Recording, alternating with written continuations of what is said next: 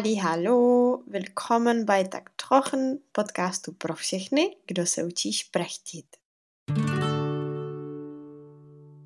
Halli, hallo, willkommen bei der nächsten Folge von Tak Trochen. Diesmal bin ich hier nicht alleine, sondern mit Vendula aus dem Projekt Germanist.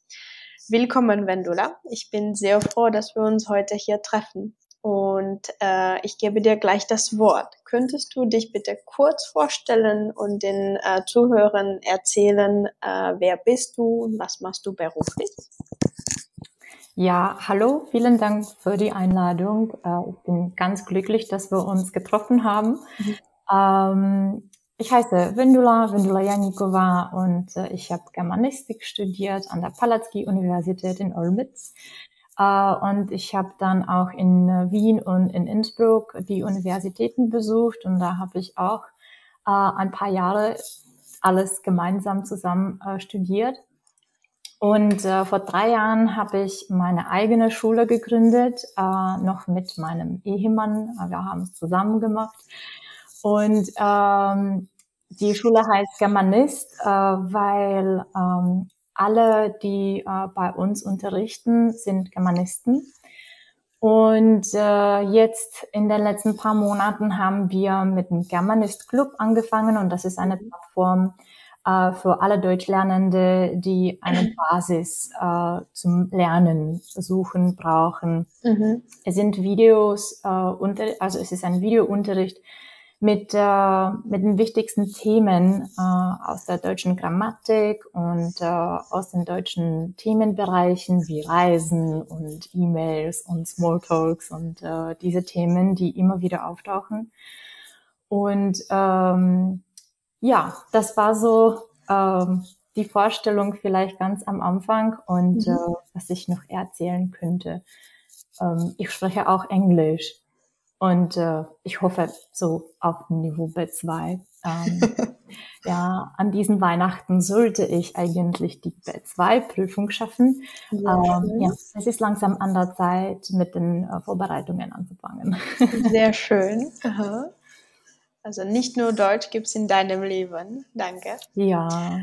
Ähm, was mich besonders interessiert, aber vielleicht liege ich falsch. Ähm, ich hatte das Gefühl von eurer tollen Webseite übrigens, ähm, dass die meisten Studenten, die bei euch studieren, äh, Deutsch in den Firmen oder halt äh, im Beruf brauchen. Ist das so oder gibt es auch zum Beispiel Uni-Studenten, die bei euch quasi Nachhilfe suchen? Ah, das ist aber auch eine gute Idee. Also diese Gruppe könnten wir theoretisch auch ansprechen. Ja, äh, vielen Dank für eine super tolle Idee. aber äh, im Prinzip ähm, äh, konzentrieren wir uns auf äh, Leute, die wenig Zeit, äh, auch wenig Geduld äh, mhm. und sehr schnell ans, wenig Zeit und Geduld haben und sehr schnell ans Ziel kommen müssen. Mhm. sehr sind das ähm, ähm, Leiter von äh, verschiedenen Teamen oder verschiedene Professionelle. Also wir haben Ärzte, wir haben mhm. auch ähm, andere Leute, die in Krankenhäusern arbeiten. Äh, und äh, ja, also so haben wir ja auch angefangen. Also mhm. äh, wir haben uns auf hm, Privatunterricht konzentriert weil wir dachten, dass man in der Gruppe halt äh, langsamer äh, und nicht so effektiv lernt. Mhm. Aber natürlich nicht immer die Wahrheit ist, es gibt auch Leute, die besser, schneller in einer Gruppe lernen. Mhm. aber eigentlich gibt es, es gibt nicht so viele Leute, die in einer Gruppe ganz effektiv lernen. deswegen haben wir uns auf diese mh, hm, einzelne Personen mhm. konzentriert. Und äh, dann haben wir äh, festgestellt, dass wir eigentlich immer wieder dasselbe wiederholen müssen in den Stunden. Mhm. Ja, ja. Also, äh, immer wieder wird gefragt, warum diese Proposition und äh, warum etwas anderes aus mhm. der deutschen Grammatik. Und deswegen haben wir die Plattform entwickelt, äh, um die Zeit wieder zu sparen und mhm. um effektiver wieder arbeiten zu können. Mhm. Dass ich äh, richtig geantwortet habe. Also, dass ich deine Frage beantwortet habe. Doch, doch, total. Ähm, ich habe die gleiche Erfahrung gemacht, dass es, äh, es gibt doch tolle Gruppenunterrichte, aber nicht immer ist es halt effektiv und mich interessiert. Hättest du einige Tipps und Tricks äh, für die Studenten, die doch Deutsch in der Firma lernen müssen oder doch einen Gruppenkurs äh, besuchen an der Uni in ganz großen Vorlesungssaalen lernen? Was können die machen, um doch ein bisschen mehr von diesen Gruppenunterrichten zu, zu bekommen und doch etwas zu lernen? Ja, ich glaube, du hast es eigentlich auch schon erwähnt, noch äh, bevor wir ange angefangen haben, mhm. ähm, dass man halt äh, zuerst muss man die Motivation äh, kennen. Mhm. Ja, also mhm. man muss wissen, warum man das Ganze macht und äh, dann ähm, die Wege suchen. Und in einem Gruppenunterricht äh, ja, ich würde sagen, man kann zuhören. Das ist die erste Sache, die man machen kann. Mhm. Also wirklich aktiv, ja. Nicht nur, ja, ich höre, was der Lehrer oder die Lehrerin sagt oder meine Mitlernenden hier mhm. in dem Raum, sondern ähm, auch Notizen machen und gerne auch nachfragen, ja. Mhm. Also Fragen stellen im Sinne, äh, du hast etwas gesagt, ich habe das nicht verstanden. Kannst mhm. du das mhm. nochmal wiederholen oder anders formulieren? Mhm. Ja, oder Notizen machen und dann später zu Hause im Wörterbuch nachschlagen mhm. oder, oder die Redewendungen, die man in dem Gruppenunterricht gehört hat, absichtlich äh, nochmal irgendwann irgendwo benutzen, ja, entweder mhm. schriftlich oder mündlich, je nachdem. Also das ist die, die Sache, die man machen kann. Ähm, ja, die Frage ist dann halt, äh, macht Spaß äh, mhm. und äh, ist es effektiv? Ähm, bringt es was? Wenn ja, mhm. dann super. Dann würde ich einfach weitermachen. Wenn nicht, dann würde ich andere Wege suchen. Mhm. mhm. Ich stimme dir total zu. Ähm, ich habe mehrere äh, Jahre selbst äh, Gruppenunterrichte geführt. Es war halt nötig. Aber nie war ich irgendwie davon überzeugt, dass es wirklich äh, der beste Weg ist. Ähm, okay, ähm, würdest du dann sagen, dass es immer noch ähm, Nachfrage nach äh, Leuten gibt, die gut Deutsch sprechen und die einen gut bezahlten oder einfach schönen Job in Tschechien finden könnten? Jo, schon, schon. Also ähm, definitiv. Erstens, äh, wenn man in Deutschland, in Österreich oder in der Schweiz leben möchte, dann mhm. absolut. Ja, mhm. also ähm, und ich würde sogar auch sagen, egal in welchem Fachbereich ich arbeiten will, ich brauche ich brauch die Sprache einfach, ja. Mhm. Und sehr oft wird auch ein Zertifikat verlangt. Mhm. Ähm, also das ist quasi die, die erste Sache, die ich hier erwähnen würde. Mhm. Und dann zweitens äh, auch die Leute, die in, äh, in Tschechien oder in der Slowakei oder halt in den Firmen arbeiten, die ihren Ursprung in Deutschland haben. Sehr oft sind das mhm. deutsche Firmen. Äh, dann äh, für diese Leute äh, ist es auch sehr wichtig, äh, ihre Kollegen zu verstehen und mhm. sich mit ihnen gut verständigen können. Und sehr oft äh, wird in den Stunden nicht nur die Sprache an sich, sondern auch die äh, Kommunikation und die, ähm, die der, der, der German Code äh, mhm. besprochen, ja. Also mhm. nicht nur, wie man das sagen kann, sondern auch warum, ja. Mhm. Oder ich bin höflich und äh, mein Kollege ist äh, irgendwie kalt, ja. warum ist das so? Ja, mhm. also und das finde ich ganz spannend, äh, dass, äh, dass die, die, die Leute oder diese Leute, meine, unsere Studenten, sie lernen nicht nur die Sprache, sondern auch, wie sie die Sprache benutzen können. Mhm. Und ähm, ich glaube, das kannst du niemandem beibringen, wenn ihr die Sprache an sich nicht beherrscht, wenn er mhm. sie nicht versteht. Also ja, es ist sehr wichtig, Deutsch zu sprechen oder zu verstehen, mhm. äh, schreiben zu können, äh, weil äh, ja, äh, es ist halt so, ja. Also 90 Prozent äh, aller Firma, Firmen hier mhm. in Tschechien halt äh, kommen aus Deutschland oder haben, ja, haben den Ursprung oder die Wurzeln in mhm. Deutschland. Und daher ist es sehr wichtig. Und es gibt immer wieder Momente, äh, wo unsere Studenten sagen, ja, äh, ich war auf einem Treffen äh, mhm. und äh, ich wollte mit ihnen Deutsch sprechen, aber es war so kompliziert für mich, mhm. deswegen haben wir nur Englisch gesprochen.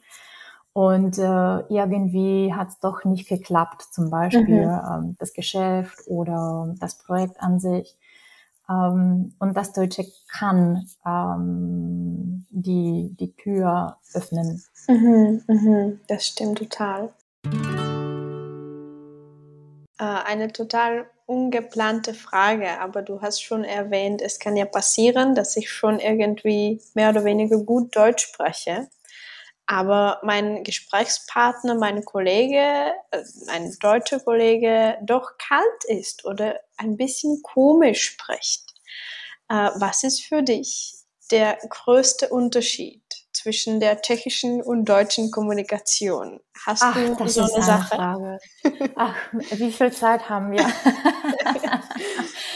äh, ja, wie soll ich das jetzt ähm, im Kurzen und ganz? Okay, weißt du was? Ich würde sagen, ähm, es ist zwar ein Klischee, ja, mhm. aber die Deutschen sind direkt. Punkt. Mhm.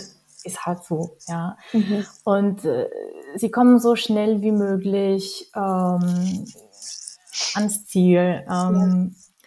Also, und das ist halt, äh, das ist als also dieses Benehmen ist als schön, gut und quasi auch höflich mhm. wahrgenommen. Mhm. Ja, im Vergleich zu, zu den Tschechen, mhm. die ein bisschen Smalltalk führen wollen und die möchten ein bisschen, ein bisschen um den heißen Brei reden, weil es einfach dazu gehört. Mhm. Und äh, direkt zu sagen, äh, was ich will, bis wann und tschüss, äh, ist mhm. eigentlich irgendwie nicht so schön. Ja, mhm. es ist nicht höflich betrachtet. Und ich glaube, äh, diese zwei äh, Extreme äh, mhm. Können manchmal äh, problematisch sein in der Kommunikation. Also wir haben auch äh, Kollegen aus Deutschland äh, im Team mhm. und ähm, ich kann das wirklich bestätigen. Ja, also Direktheit würde ich sagen. Das ist vielleicht das, das Wesentlichste. Mhm. Ja, da stimme ich wieder total zu. Ich lebe in Spanien und du hast gesagt, zwei Extreme, Tschechien und Deutschland. Für mich gibt es noch ein weitgehendes Extrem und zwar Spanien und spanische Kultur, äh, wo ich äh, wirklich zu direkt irgendwie angesehen werde, wenn ich du, mich wie normale Tschechin verhalte weil die Spanier einfach 30 Minuten über ihre Familie, Partner, Kinder, Freizeit, Hobbys sprechen und dann ganz am Ende kommen die vielleicht doch zu dem geschäftlichen Thema, das mhm. sie doch äh, beabsichtigt hatten zu besprechen. Also Kannst, kannst so. du dir, kannst du dir das vorstellen, wenn äh, sich die zwei, die Span wenn sich die Spanier mit den Deutschen treffen sollten, um äh, etwas zusammen äh, äh, zu besprechen? Oder ja. Ich kann es mir ehrlich gesagt nicht vorstellen, obwohl ich ganz viele Studierenden unterrichtet habe, die wirklich in Deutschland später gearbeitet hatten und doch Spanier waren ich glaube, das ist wirklich ein großer Kulturschock für beide Seiten danach. ja, ganz genau. Also nicht nur Tschechen und Deutschen, sondern vielleicht, äh, ja, ja, es ist nicht nur, ähm, ich will nicht sagen Problem, ein Problem. Mhm. Äh, ja, wahrscheinlich ähm, allgemein äh, mhm. das Thema Kommunikation ist halt ein sehr großes Thema mhm. und ähm, ich finde es immer einfacher, die Sprache zu verstehen, äh, also von dem Partner, mit dem ich jetzt spreche, weil, mhm. oder zumindest die Basis, ja. Also, weil die Sprache ist ein Mittel zum Denken. Mhm. Und äh, wenn ich, wenn ich ein bisschen davon verstehe, dann kann ich auch ein bisschen besser verstehen, wie der andere denkt, ja, und wie also funktioniert, mehr oder weniger. Mhm, ich verstehe. Du hast eine ganz schöne Sache gesagt und damit würde ich auch gern das Gespräch langsam abschließen. Du hast gesagt, äh, Deutsch oder eine Sprache ist ja ein Mittel. Nicht das Ziel, sondern ein Mittel. Und mich interessiert, ähm, warum magst du Deutsch? Was äh, war der Grund für dich oder ist immer noch der Grund, warum du Deutsch und nicht Englisch oder etwas total anderes unterrichtest oder mh, mm, ja, das ist ja, eine schöne Frage, danke. Mhm. Ähm, bei uns wurde quasi Deutsch gesprochen. Also die, die Hälfte meiner Familie kommt aus Deutschland mhm. und ähm, meine Oma und Opa leben in Deutschland und äh, zwar sehr lange. Äh, als ich klein war, ähm, äh, habe ich sie regelmäßig besucht, immer in den Sommerferien und ich weiß nicht, ich konnte so sieben, acht Jahre alt sein und ähm, äh, wenn ich äh, mit anderen Kindern spielen wollte, mhm. äh, dann hatte ich keine andere Chance. Ich musste einfach mhm. mit ihnen auf Deutsch spielen, ja. Mhm. Und so habe ich auch äh, viel gelernt. Äh, dann hatte ich auch eine Brieffreundin eigentlich. ähm, äh, das war auch eine sehr große äh, Lektion für mich, weil ich musste auch lernen, wie die deutschen Kinder schreiben. Ja, ja also natürlich. die Schrift. Also das Geschriebene war Aha. anders als, äh, als in Tschechien, als in der tschechischen Sprache. Also das war für mich auch Mhm. Eine sehr investigative Aufgabe damals, Briefe auf Deutsch mhm. zu äh, schreiben.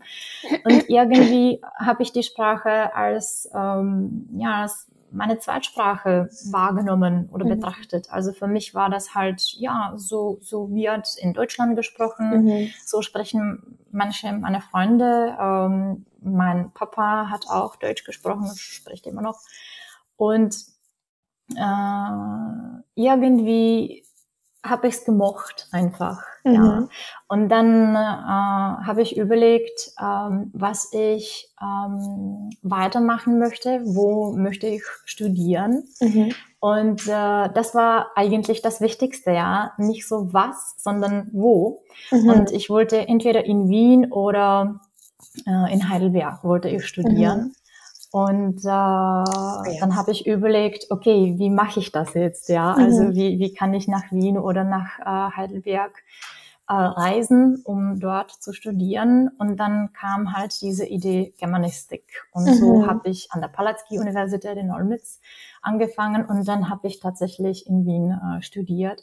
Und ähm, ja, ich habe die, äh, die, äh, die schönsten Bücher gelesen und ich habe mich äh, in die deutsche Literatur total verknallt.